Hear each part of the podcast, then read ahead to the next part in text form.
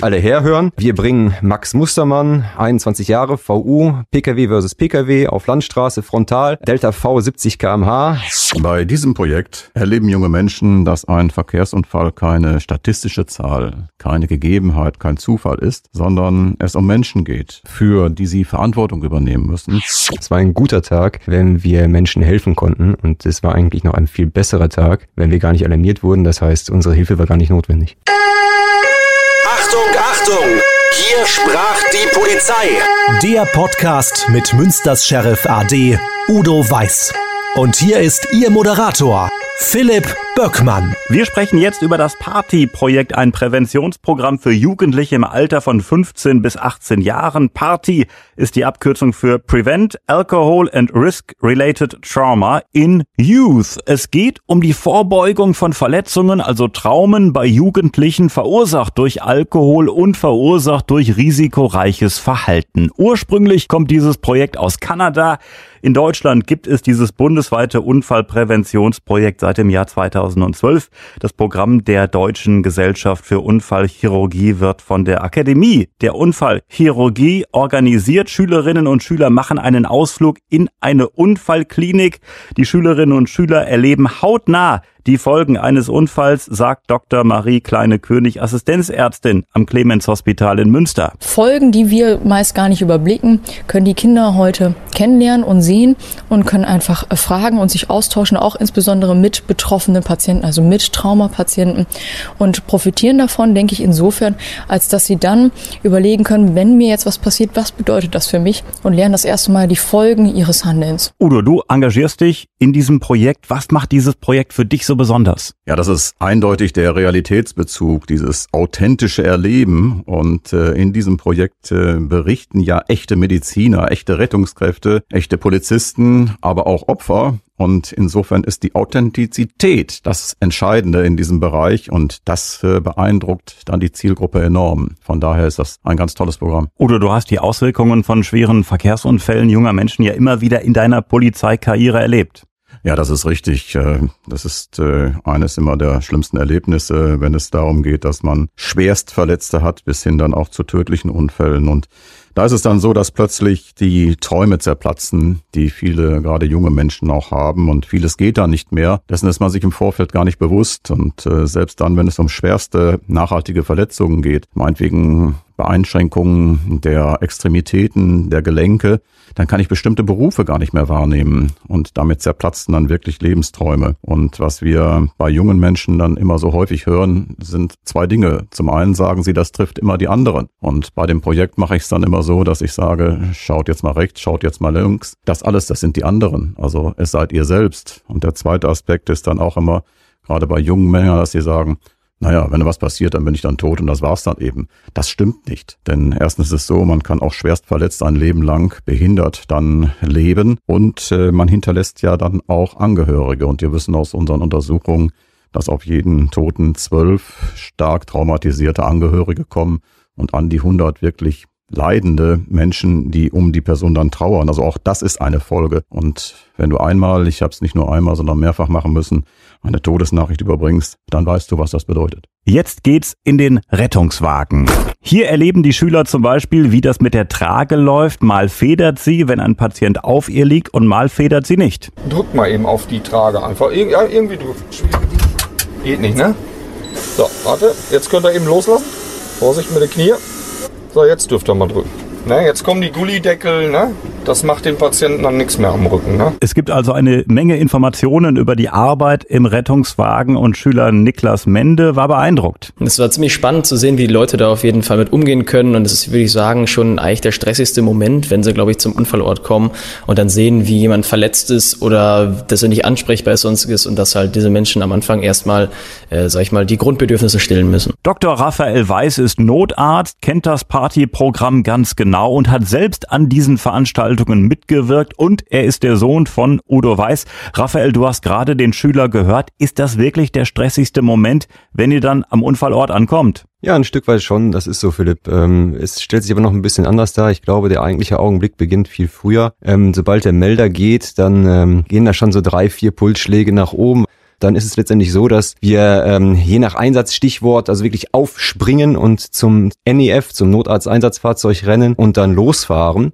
Dann auf der Fahrt hin merkt man dann schon, wie alle Beteiligten dann insgesamt ruhiger werden, immer mehr konzentriert werden, weil man dann schon verschiedene Szenarien durchgeht auf der Basis dieses Einsatzstichwortes. Und dann ist es auch nicht selten so, dass man sich dann überlegt, okay, wie gehen wir jetzt da heran? Gerade bei einem Verkehrsunfall ist das ja schon etwas, was sehr schnell sehr komplex werden kann, weil meistens ist es beim Verkehrsunfall ja so, dass nicht nur eine Person involviert ist, meistens sind es mehrere Fahrzeuge, folglich mehrere Personen, teilweise sogar mehrere Personen in einem Fahrzeug und dann muss man natürlich sehr schnell reagieren. Also am Anfang ist da schon ein gewisses Stresslevel, das sich da ausprägt, aber dennoch ist es so, also man bleibt dann kühl und sobald man aussteigt, ist es so, man muss funktionieren, das weiß man. Ähm, und das ist auch ehrlicherweise das, was dann auch geschieht. In dem Augenblick kommst du runter, du musst dir einen Überblick über die Situation verschaffen, im Team arbeiten und das ist so, das funktioniert eigentlich sehr gut vor Ort. Alles in allem ist es, muss man sagen, nach wie vor ein belastender Job, der sehr viel von einem abverlangt. Allerdings ist es auch in der Hinsicht ein toller Beruf, weil man merkt, also man kann sehr viel äh, Gutes tun, schon vor Ort, noch bevor Patienten überhaupt in der Klinik angekommen sind. Und es müssen dann natürlich schnelle Entscheidungen getroffen werden. Ja, absolut. Ähm, das sind Entscheidungen, die quasi im Augenblick getroffen werden. Nur in dem Augenblick, wo du sagst, ich sehe jetzt einen Patienten und äh, dann weiß ich, in welche Richtung das geht. Ähm, bleiben wir beim Thema Verkehrsunfall. Ähm, gerade im Bereich Überland- oder Landrettung ist es so, dass dann natürlich schon in den ersten Sekunden mir überlegen muss, was könnte der Patient haben. Das ist also nur der erste Blick, damit ich dann weiß, muss ich einen Rettungshubschrauber nachbestellen oder ist es etwas, was wir landgebunden machen sollten, können, müssen. Das sind dann die Dinge, die müssen sofort entschieden werden, weil wenn ich nach einer Viertelstunde Erstbetreuung dann sage, ich brauche jetzt einen Rettungshubschrauber, dauert das noch 20 Minuten, halbe Stunde. Und das ist natürlich ein enormer Zeitverlust, der für den Patienten kritisch sein kann. Das sind outcome entscheidende Faktoren, also Faktoren, die das nähere Überleben und auch die Chance, wieder in das Leben zurückzukommen, wie der Patient es ursprünglich kannte, beeinflussen. Äh, das sind Dinge, die muss man sich vergegenwärtigen und äh, dementsprechend trotzdem schnell und auch richtungsweisend dann entscheiden. Wenn du äh, Schülerinnen und Schülern den Rettungswagen zeigst bei diesem Party-Projekt, wir haben schon gehört, da geht es natürlich unter anderem um die Trage. Das ist auch eine Geschichte, die immer wieder gerne gezeigt wird. Ich glaube, die Trage als solches ist heutzutage mehr ein Symbolbild für dessen, was eigentlich dahinter steht. Denn für uns ist es so, die eigentliche Arbeit, die wirklich kritische Arbeit, die beginnt unmittelbar an der Unfallstelle. Denn erst danach ist es so, dass wir den Patienten in den Rettungswagen verbringen. Ähm, man denke da an wirklich kritische Patienten, die müssen einfach vor Ort erst einmal stabilisiert werden, bevor wir sie mobilisieren können. Und deswegen ist es auch für Patienten, das erfahren sie am eigenen Leib, das bespricht man auch mit Patienten, sofern sie denn ansprechbar sind, dass dann äh, sobald die Trage kommt, sobald dann der Weg von der Unfallstelle in den Rettungswagen hineingeht, in einen eher ruhigeren Raum. Ähm, der Rettungswagen ist dann abgeschirmt, wird beheizt durch uns. Das ist dann etwas, wo dann äußere Reize nachlassen. Wir können heutzutage das Licht abdunkeln oder blaues Licht auch einstellen, was dann äh, Patienten durchaus auch beruhigt. Das merkt man immer wieder in nachtdienstlichen Einsätzen ähm, so dass dann Patienten auch in sich zur Ruhe kommen und feststellen, ah, ich werde hier jetzt schon gut versorgt, ich bin in guten Händen. Ähm, das hilft einfach auch ein psychisches Trauma zu bewältigen, das definitiv in diesen Augenblicken entsteht. Und an der Unfallstelle selbst äh, ist natürlich dann zum Beispiel die Entscheidung gefragt, geht es überhaupt in den Rettungswagen oder geht es direkt in den Rettungshubschrauber, beziehungsweise ist eine Versorgung vor Ort jetzt erstmal dringend notwendig?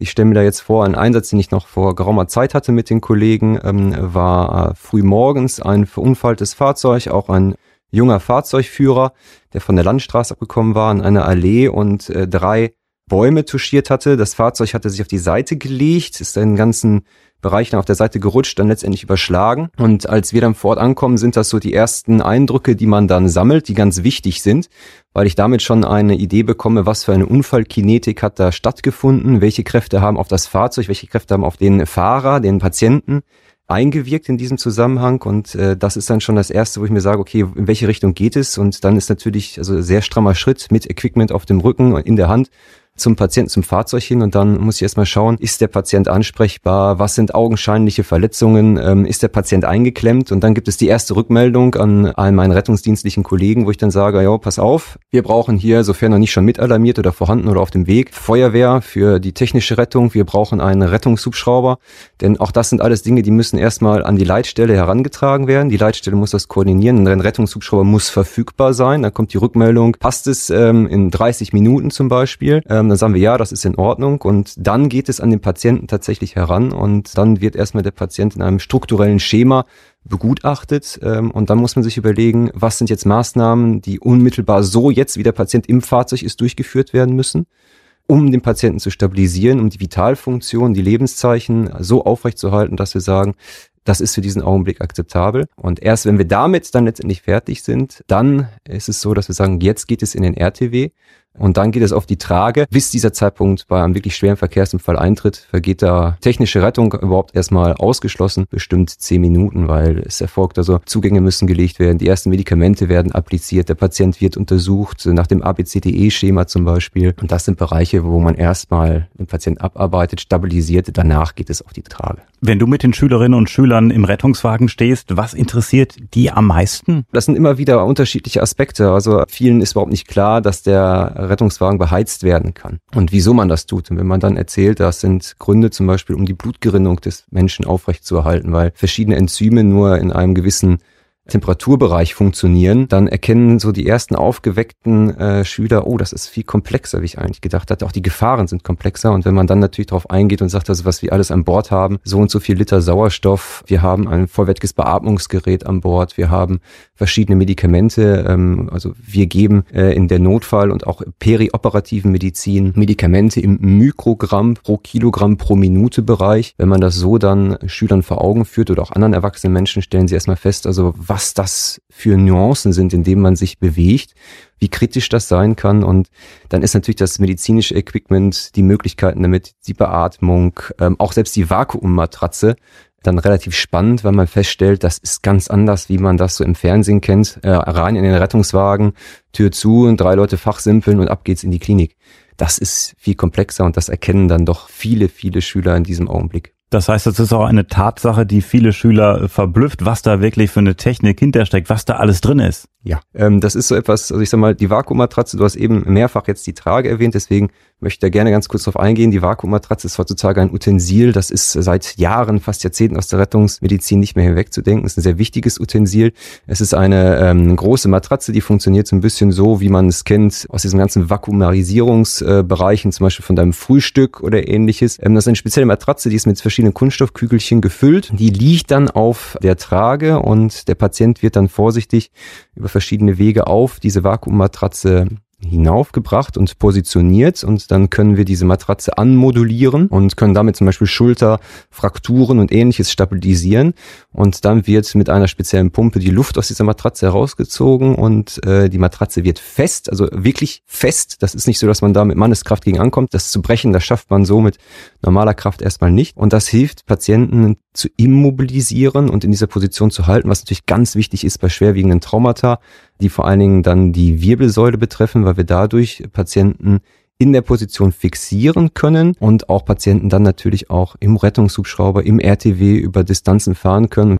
Wenn die Schüler das dann mal selber mal wirklich erleben, wie das ist, ähm, und wir machen es ja auch so, dass immer mal wieder einer auch Platz nehmen darf oder das selber ausprobieren darf, dann ist das etwas, wo man sagt, oh, ähm, das ist dann schon etwas, wo man merkt, man merkt diesen Kontrollverlust, ähm, man merkt, man ist dem ganzen Äußeren wirklich ergeben. Und äh, was wir auch immer wieder erleben, auch in der studentischen Lehre, das ist gleichzuziehen ist, wenn man sich selber mal so als Opfer in Ampelstrichen positioniert und dann mal merkt, wie viele Menschen dann an einem werkeln und erziehen und was alles geschieht und man liegt und guckt einfach nur nach oben ins Licht und immer wieder sieht man einen, der sich über einen beugt oder der jetzt was tut und sagt auch mal nicht erschrecken, jetzt geschieht dieses und jenes. Man wird da sehr schnell hilflos und man merkt plötzlich, was da geschieht. Und das kommt auch bei den jungen Menschen an, weil die einfach mal feststellen, der Unterschied, du sagtest es gerade schon, Udo, ne, der Unterschied ist, Versterben ist das eine, das ist die Konsequenz, äh, das Absolute, wo man sagt, okay, das ist so, aber diese Immobilität, der Verlust von Kontrolle, ähm, diese erste Erkenntnis von Behinderung, äh, das ist etwas, was da doch sehr, äh, ja, sehr einschlagendes Ergebnis hat bei den Schülern. Und dieses Partyprojekt ist ja ein sehr praktisches äh, Projekt.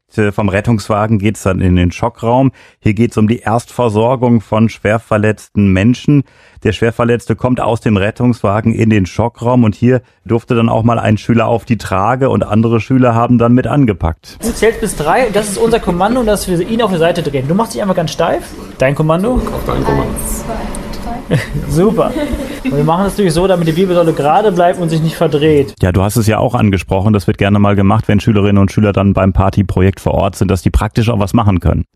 Da lächeln die Schüler immer noch so ein bisschen, aber wenn man dann das häufig anspricht, ihr seht jetzt so viele Schüler hier, ihr kennt euch alle, aber im Schockraum ist das nicht so. Im Schockraum, der ist auch voll mit Menschen, voll mit medizinischem Personal und das sind alles Menschen, die jetzt auf euch draufschauen, die alle genauestens jetzt euch analysieren, Untersuchungen vollziehen und es ist so, dass ihr dann auch vollständig entkleidet werdet. Und das ist dann für viele junge Menschen gerade dann schon so mal eine erste Hemmschwelle, wo man feststellt, Oh, das ist mir jetzt aber nicht so angenehm. Wieso heißt denn der Schockraum eigentlich Schockraum? Das klingt für mich immer so ein bisschen gefährlich. Schockraum. Ja, also Schockraum ist natürlich gefährlich. Schockraum ist ein Prinzip, das äh, vor einigen Jahrzehnten äh, etabliert wurde. Ähm, der Schockraum bezieht sich vielmehr auf den medizinischen Status des Patienten, also ein Patient, der im Schock ist.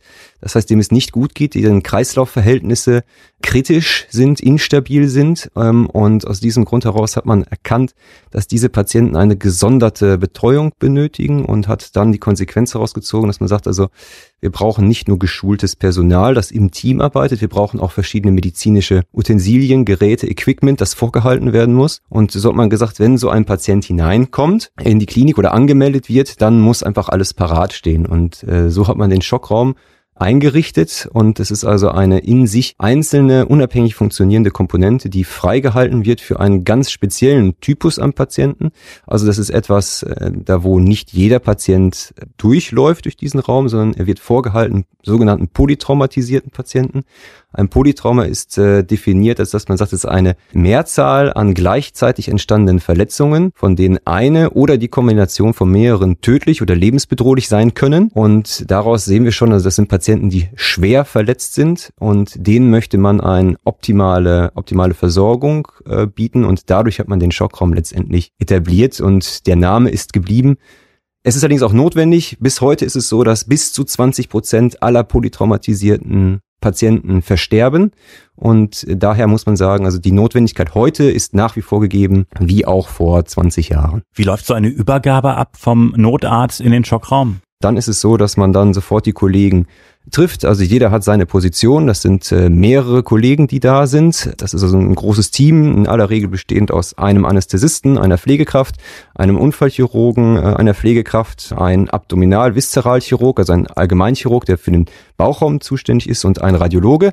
Je nach Ankündigung sind das noch mehrere Kollegen und die warten natürlich jetzt alle auf die Übergabe. Ein Klassiker wäre jetzt zum Beispiel, jetzt alle herhören. Äh, wir bringen Max Mustermann, 21 Jahre, VU, Pkw versus Pkw auf Landstraße frontal. Delta V 70 kmh, Airbags ausgelöst, äh, hier der Fahrer von Pkw 1 angeschnallt gewesen, technische Rettung notwendig, Unfallgegner ebenfalls eine Person, im Fahrzeug allerdings Exitus äh, direkt an Einsatzstelle und äh, dann kann man manchmal noch gegebenenfalls ein Foto zeigen, was ein Kollege aufgenommen hat. Das ist wichtig, damit alle äh, einen ersten Eindruck bekommen von der Unfallkinetik. Und dann geht die Übergabe weiter, indem man sagt, also ein Beeintreffen Rettungsdienst äh, GCS 9, das ist für uns äh, Glasgow Coma Scale ist das, also eine Wertung über den Zustand des Patienten und dann geht man eben ganz kurz ab, ABCDE, welche Probleme es gab, zum Beispiel bei der Atmung und ähnliches. Dann sagt man jetzt äh, momentan CP stabil, also kardiopulmonal stabil. Äh, wir haben angelegt zwei großlumige Zugänge. Er hat eine, eine Beckenschlinge erhalten. Wir haben Verdacht auf äh, Thoraxtrauma, instabiles Becken, Beckenfraktur. Zugänge liegen links und rechts am Unterarm, äh, Beckenschlinge noch anliegend, Vakuummatratze, Stiffneck anliegend und dann schlussendlich sagt man also Medis, 500 Milliliter Ringerlösung sind in situ 40 Milligramm Ketamin und äh, 30 Milligramm Midazolam. Das geht dann sehr schnell, das geht lautstark, das muss jeder mitbekommen haben, äh, weil es natürlich auch zügig gehen muss und dann zieht man sich zurück und sagt, äh, noch Fragen? Nein, keine. Okay, dann Umlagerung des Patienten und dann wird diese Vakuummatratze in aller Regel etwas abgelassen, damit man den Patienten gut greifen kann. Und äh, dann wird das Kommando übergeben an den hiesigen Anästhesisten, der steht am Kopfende, der hat Überblick über den ganzen Patienten und der sagt dann, alles weitere Herantreten an den Patienten und Umlagerung auf drei. Dann wird gezählt. Jeder hat was. Ja, eins, zwei, drei. Und dann geht der Patient ähm, von unserer Rettungstrage quasi auf die Trage im Schockraum und dann machen die Kollegen dort weiter. Und die Schüler sprechen ja unter anderem auch mit Unfallopfern, äh, beispielsweise mit Felix Weber. Er war selber im Schockraum. Der junge Mann, der hatte einen heftigen Verkehrsunfall mit einem Motorrad. Das war bei 50 km/h und ähm, ich war direkt am Unfallort im Vollkoma und dann äh, bin ich auch erstmal nicht wieder aufgewacht. Dann bin ich halt mit meinem Kopf gegen den Sprinter geflogen in die B-Säule und dann äh, war es halt so, ich war direkt im Koma und dann bin ich halt ins Krankenhaus gekommen und davon weiß ich aber nichts mehr. Davon kann ich nur aus Erzählungen sagen, dass das halt so passiert ist. Und Felix macht bei diesem Projekt mit, weil er die Schülerinnen und Schüler warnen möchte. Ich war früher auch leichtsinnig, aber man kann es halt nur sagen und man äh, kann halt nur versuchen, äh, den Jugendlichen damit was zu sagen, dass sie aufpassen sollen. Und ähm, deswegen mache ich das alles auch, weil ich einfach warnen will davor, dass es halt innerhalb von Sekunden so sein kann, dass du halt im Krankenhaus liegst. Raphael, wir haben es gehört, Felix ist selber noch gezeichnet von diesem Unfall.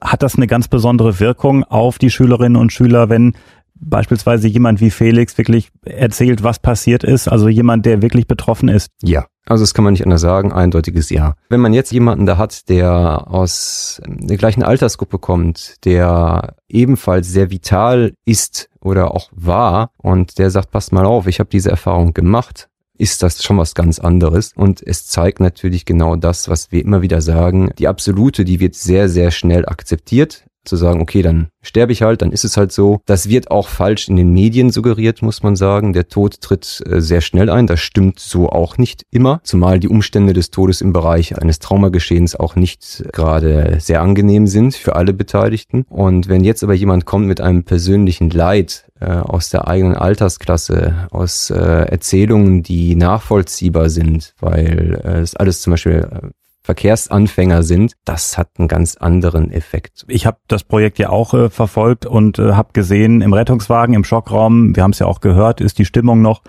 ganz äh, locker. Aber bei dieser Geschichte jetzt, wenn ein Unfallopfer von seinem Unfall, von seinem Schicksal erzählt, da kommt der ein oder andere Schüler schon ins Grübeln und äh, da ist auch schon mal ja für ein paar Sekunden einfach Stille, weil alle das erstmal verarbeiten müssen. Ja, das ist etwas, was sie ja so gar nicht kennen. Also die Medien sind heute sehr schön, sehr sauber, sehr schnell und nach wie vor trotzdem distanziert.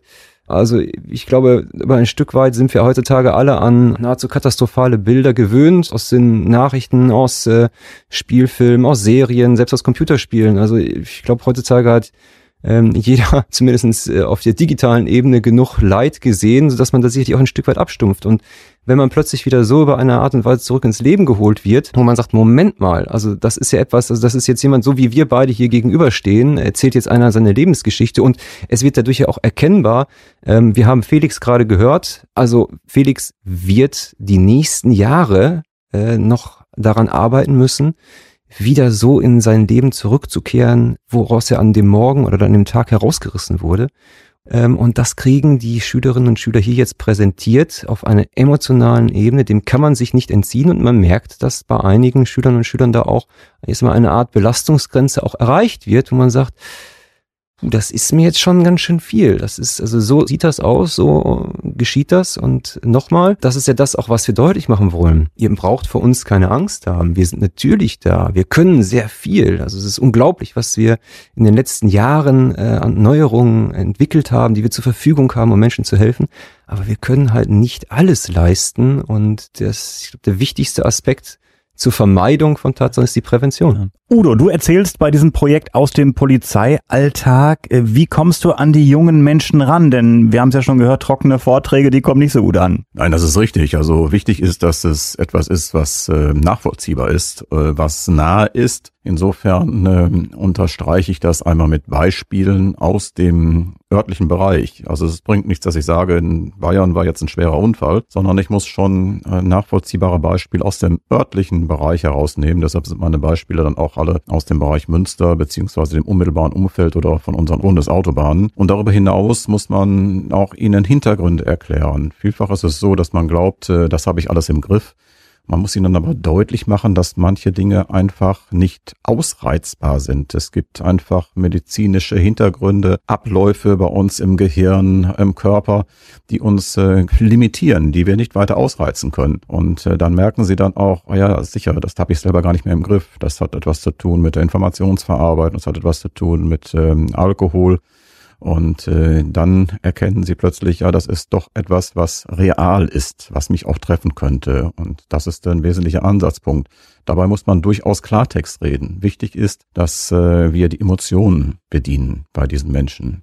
Also wir wissen auch aus der Gehirnforschung, dass die emotionale Hälfte viel eher entwickelt ist äh, wie die rationale Hälfte. Und das führt dann dazu, äh, dass diese emotionale Hälfte häufig dann auch dominiert. Und dann bringt es nichts, äh, dass äh, die Ratio sagt, Mama hat aber gesagt, ich soll vorsichtig fahren. Wenn aber die Emotion dann da ist und ihr sagt, ja, aber ich will jetzt ein bisschen Spaß haben, will das ausreizen und es ist toll und das Gefühl und tolle Musik im Wagen, das Wetter ist schön, ich kann das doch, ich zeige das doch. Und dann sagt wieder die rationale Hälfte, ja, aber Mama hat doch gesagt, nein, fahr vorsichtig. Und dann überwiegt einfach diese Emotion. Und diesen Aspekt bedienen wir auch, indem wir die Emotion dann auch, ich nenne es jetzt mal, negativ belegen, indem wir die Folgen deutlich machen, und zwar Klartext. Ein Foto, das du zeigst, ist ja beispielsweise das äh, Foto eines äh, Wagens auf der Umgehungsstraße in Münster, Stichwort Handy. Ja, das war einer unserer ersten Unfälle, wo wir ähm, definitiv nachvollziehen konnten, dass das äh, Handy die Ursache war, eine SMS, die geschrieben wurde. Und der junge Fahrzeugführer ähm, war mit seinem Fahrzeug auf der Umgehungsstraße unterwegs und hatte dann eine SMS geschrieben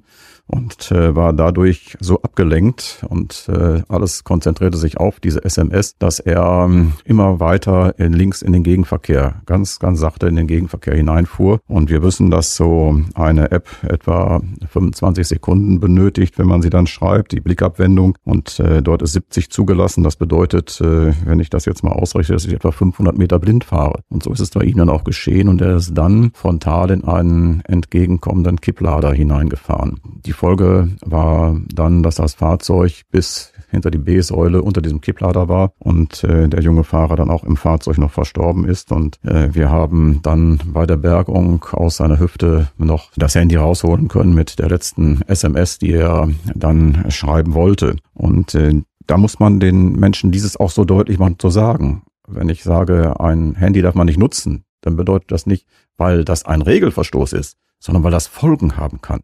Und diese Folgen, die muss man auch hautnah erlebbar machen. Und äh, dann ist das auch bei jungen Menschen überzeugender und bleibt auch länger haltend. Udo, was für Tipps hast du denn für junge Menschen, die zum Beispiel Beifahrerin, Beifahrer im Auto sind und der Fahrer rast beispielsweise? Es gibt also sogenannte ja auch risikoaffine Menschen. Äh, und äh, wenn wir jetzt mal aus dieser Gruppe einen herausnehmen, der gerne schnell fährt, der tut das auch, weil er ja an sich ein persönliches äh, Defizit auch wohl hat und will sich darüber beweisen, insbesondere die Freundin ist an Bord und jetzt will er zeigen, wie toll er fahren kann. Dann ist es das Erste, dass die Freundin zum Beispiel ihm diese Vorstellung nimmt, indem sie ganz offen thematisiert und sagt, du, das gefällt mir aber gar nicht, wie du fährst. Und du fährst auch äh, viel zu schnell. Das ist nicht angenehm. Fahr doch einfach mal viel flüssiger.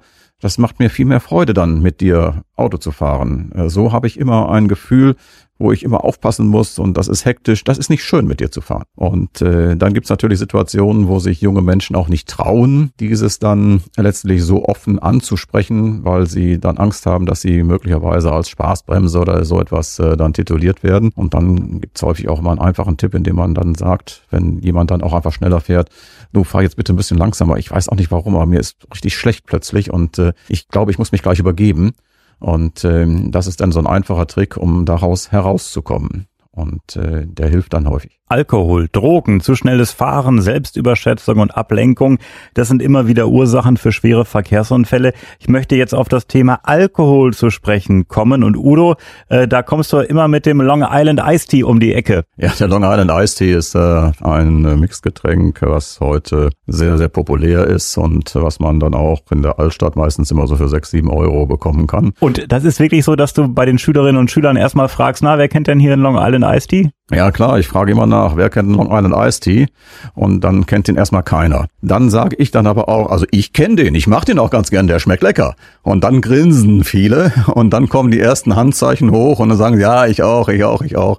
Und äh, ich sage, das ist ja auch nicht schlimm, den kann man ja auch trinken. Die Frage ist nur, wie viel man davon trinkt und wie man sich dann weiter verhält. Äh, zum Beispiel dann auch mit der anschließenden Nutzung eines Fahrzeuges, egal ob Fahrrad oder Pkw. Und äh, dabei ist es halt eben ganz wichtig, und das erkläre ich dann auch, dass ähm, wir in der sogenannten Resorptionsphase, das ist die, wo äh, der Übergang äh, des Alkohols in das Blut stattfindet, wir äh, Wirkung erzeugen, die ganz unterschiedlich äh, sich dann auch zeitversetzt ergibt. Und äh, viele glauben, wenn ich jetzt so einen Schluck Alkohol getrunken habe, ja, der ist dann sofort drin und okay, bisschen später wirkt das vielleicht, aber das ist nicht so. Also die Wirkung äh, des Alkohols äh, in der Umwandlung erfolgt nur zu zwei Prozent im eigentlichen Mundraum, in der Mundschleimhaut, dann zu 20 Prozent in der Magenschleimhaut und die Hauptmenge von gut 70 Prozent, die wird erst beim Passieren des Dünndarms in den Blutkreislauf richtig transportiert. Und dieser Zeitraum, der kann an die zwei Stunden dauern. Der ist ganz unterschiedlich, aber er kann an die zwei Stunden dauern. Und so ist es dann halt eben so, dass ich so einen Long Island Ice Tea trinke und dann sage ich, ja, ist ja gar nicht so schlimm. Ich trinke noch einen und dann trinke ich vielleicht noch einen und nach anderthalb, zwei Stunden, wenn ich rausgehe, steige dann noch aufs Fahrrad, dann trifft mich plötzlich der Hammer und ich muss wissen, was in dem Long Island Ice Tea drin ist. Also der klassische Long Island Ice Tea hat natürlich äh, Cola und Eis aber da ist auch drin Tequila, da ist Gin drin, da ist Rum drin, da ist Wodka drin, da ist ein Schuss Whisky drin.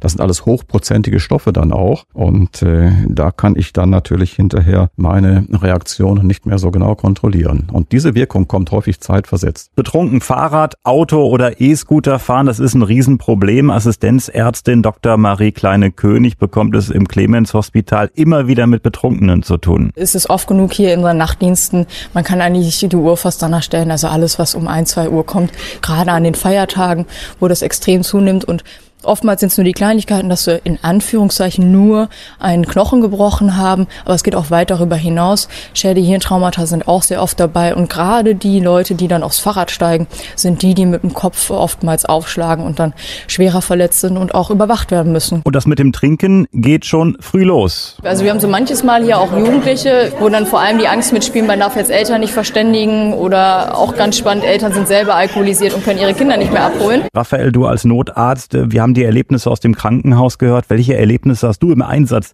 mit dem Rettungswagen gemacht? Welche Erfahrungen? Ja, das sind ganz unterschiedliche Erfahrungen. Ich möchte das mal einmal ähm, ein bisschen aufschlüsseln. Diese Patienten müssen dann beobachtet werden. Das bedeutet also, wir können gar nicht einschätzen, sind diese Patienten jetzt äh, gestürzt und äh, ist jetzt diese Wesensveränderung zurückzuführen auf den Sturz oder ist das nur Alkohol? Und das bedeutet, dass natürlich ganz viel medizinischer Aufwand gefahren werden muss für diese Patienten. Denn es könnte ja auch sein, dass das das Schädelhirntrauma eine Hirnblutung ursächlich ist. Das heißt, diese Patienten müssen vor Ort als kritische Patienten behandelt werden. Sie müssen mitgenommen werden. Sie müssen mit in die Klinik aufgenommen werden und müssen dort nicht nur überwacht, sondern auch Diagnostik zugeführt werden.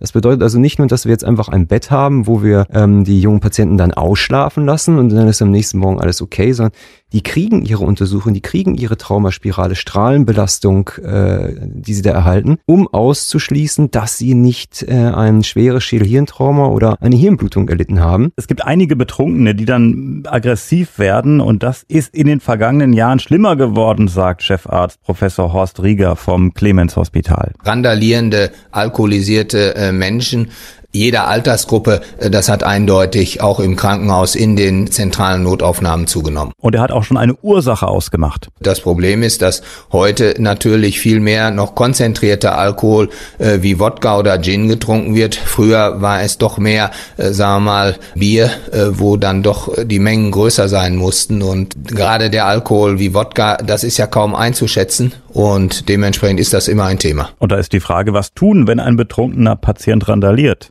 Natürlich ist es in erster Linie, da diese Menschen ja nicht zurechnungsfähig sind, äh, unsere Aufgabe da zu deeskalieren. Aber es gibt sicherlich auch Situationen, wo man äh, sich dann selber wehren muss oder was sicherlich sinnvoller ist, dann die Polizei rufen muss. Ja, Gewalt und Aggression gegen medizinisches Personal, das ist immer wieder ein Problem und Auslöser ist in vielen Fällen Alkohol. Vom Rettungswagen über den Schockraum bis zur Physiotherapie und Gesprächen mit Unfallopfern, das ist das Partyprojekt. Wie wichtig es ist, sich verantwortungsvoll im Straßenverkehr zu verhalten und was für schlimme Folgen ein Unfall haben kann, das erleben die Schüler bei dem Projekt und Schüler Marlon Rimke fand den Tag im Clemens Hospital eindrucksvoll. Ich persönlich habe noch keinen Führerschein gemacht, aber es ist auf jeden Fall auch etwas, worauf ich jetzt, wenn ich den Führerschein mache, besser achten werde weil man ja eben sieht, wie leicht sowas passieren kann und wie wichtig dann auch eben Aufmerksamkeit im Straßenverkehr ist und dass man quasi gar nicht erst in diese Versuchung gerät. Und Schülerin Anna Hegemann sagt? Ich fand schön, dass wir auch so praktisch richtig auch mit anpacken durften und ja auch ich fand es einfach interessant, mal zu sehen, wie das dann wirklich so Schritt für Schritt abläuft. Udo, was für Reaktionen von Schülern bekommst du immer mit? Ja, sie sind alle sehr, sehr positiv, äh, sowohl was die Schüler betrifft, aber auch die Lehrkräfte, die sind ja mit einbezogen und die sollen auch das ganze Thema in der folgenden Woche dann auch nochmal aufarbeiten. Da haben wir immer wieder sehr, sehr viel Rückmeldungen und wir hatten ja insgesamt nur, was dieses spezielle Segment betrifft, drei Programme. Zunächst sind wir gestartet mit einem Programm Verantwortung, Emotionen mit dem Universitätsklinikum Münster. Wir haben den Crashkurs und wir haben dieses Partyprogramm, das dankenswerterweise bis dato immer noch durchgeführt wird äh, vom Clemens Hospital unter der Leitung von Professor Rieger. Und diese Maßnahmen, die helfen. Es gibt natürlich eine Vielzahl auch noch von repressiven Maßnahmen, das ist gar keine Frage. Aber man muss eins sehen, es gibt nicht die eine Maßnahme, um Verkehrsunfälle zu minimieren. Und dabei geht es ja um ein Sicherheitsniveau, das äh, Menschenleben rettet. Es gibt viele Einflussfaktoren. Dennoch in meiner Dienstzeit als Direktionsleiter Verkehr haben wir einen Rückgang der Verkehrsunfälle bei jungen Erwachsenen von 660 auf 490 erreicht. Und hier hat auch das Partyprogramm einen ganz, ganz wichtigen Anteil gehabt, wofür wir dankbar sein können. In diesem Bereich erleben junge Menschen, dass ein Verkehrsunfall keine statistische Zahl, keine Gegebenheit, kein Kismes, kein Zufall ist, sondern es um Menschen geht, für die sie Verantwortung übernehmen müssen. Und sie erleben auch, dass Verkehrsunfälle kein Zufall sind, sondern von Menschen verursacht werden. Das bedeutet allerdings dann auch, dass Menschen die Chance haben, diese Verkehrsunfälle zu verhindern. Und dieses Erleben nehmen sie mit. Und das zeichnet dieses Programm, dieses Partyprogramm aus. Wir haben in Deutschland, und da können wir dankbar sein, das weltbeste Rettungssystem mit einer weltbesten Rettungskette, mit kompetentem Personal, mit ausgebildeten Rettungssanitätern, die alle eine Zusatzausbildung haben, mit Notärzten, die rund um die Uhr zur Verfügung stehen, mit äh, Kliniken, die im Schockraum mit 15, 20 Mann Personal hier rund um die Uhr Silvester, Weihnachten, Neujahr zur Verfügung stehen. Und äh, das ist beruhigend und das sollten wir auch einfach schätzen und auch dankbar sein. Und das ist alles so, was im Background ist. Und ich hatte mich gerade daran erinnert, so auf der Münsterstraße, äh, da hatte ich auch noch in meiner Zeit als Dienstgruppenleiter eine ältere Dame hinten im Bereich Stapelskotten, die ist über die Straße gegangen und ist dann frontal von einem Auto erwischt worden. Und äh, diese Dame, die droht in meinen Armen zu sterben. Und äh, dann rufst du natürlich auch den Notarzt, du sehnst ihn herbei. Und äh, das war dann auch so, wo ich sagen muss, als ich dann das Martinshorn gehört habe und wusste, der Notarzt kommt, das war schon auch für mich unheimlich beruhigend. Das Party-Projekt haben wir heute vorgestellt, ein Programm der Deutschen Gesellschaft für Unfallchirurgie, koordiniert von der Akademie der Unfallchirurgie. Dankeschön, Udo Weiß und Raphael Weiß. Danke dir, Philipp, sehr gerne. Danke dir, Philipp, auch und äh, danke auch nochmal gerade an das Clemens Hospital, die sich diesem Programm widmen und wir haben nach wie vor Wartelisten. Und Udo, in der nächsten Folge geht's nach Tunesien. Ja, Richtung Salambo und äh, da werden wir dann wieder berichten, was es im Ausland gab. Jeden zweiten Freitag gibt es eine neue Folge und Udo, ich sage bis zum nächsten Mal. Bis zum nächsten Mal, Philipp.